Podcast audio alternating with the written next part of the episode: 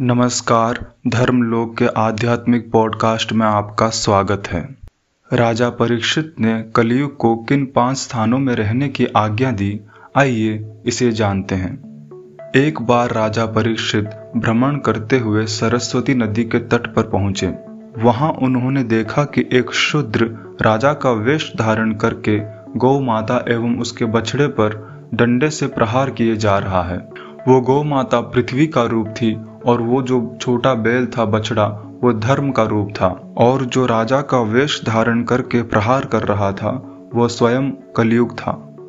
प्रहार के कारण उस बैल का केवल एक ही पाँव शेष रह गया था। धर्म रूपी बैल के चार पाँव तप, पवित्रता, दया और सत्य का प्रतीक है।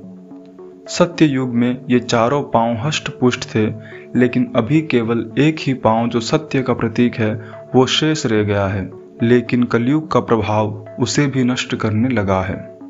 जब राजा परीक्षित ने अपने ही राज्य में गौ पर अत्याचार देखा तो वह आश्चर्यचकित रह गए।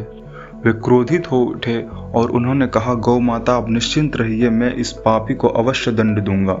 और वो क्रोध में आकर अपना तलवार लेकर कली पर प्रहार करने चले। यह देखकर कलियुग घबरा गया और राजा का वेश त्याग कर अपने वास्तविक रूप में आकर राजा परीक्षित के शरण में आ गया।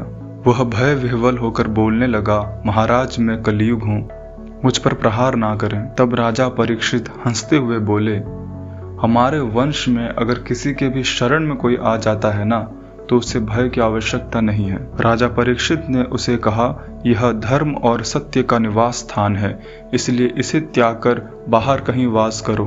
फिर कलयुग कहता है कि पृथ्वी पर इस समय हर स्थान पर आपका ही प्रभाव है। मैं जहाँ भी देखता हूँ, आपको ही धनुष पर बाण लिए हुए खड़ा देखता हूँ। इसलिए आप ही मुझे रहने के लिए कोई उचित स्थान दे दीजिए।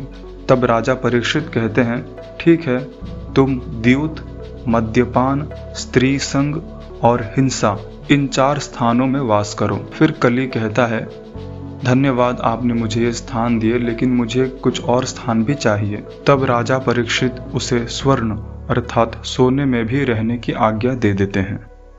तो ये पाँच स्थान, द्यूत, मद्यपान, स्त्री का संग, हिंसा एवं सोने में कली का वास है। शास्त्र यही कहते हैं कि बुद्धिमान मनुष्य को इन पाँच चीज़ों से सदैव दूरी बनाए रखनी चाहिए, क्योंकि यहाँ कली का वास है और इसके प्रभाव से जहाँ भी ये चीज़ें होंगी, वहाँ झूठ मद आसक्ति, काम, वैर, निर्दयता और रजोगुण रूपी विकार बढ़ जाएँगे। तो ये थी राजा परीक्षित एवं कलयुग का संवाद।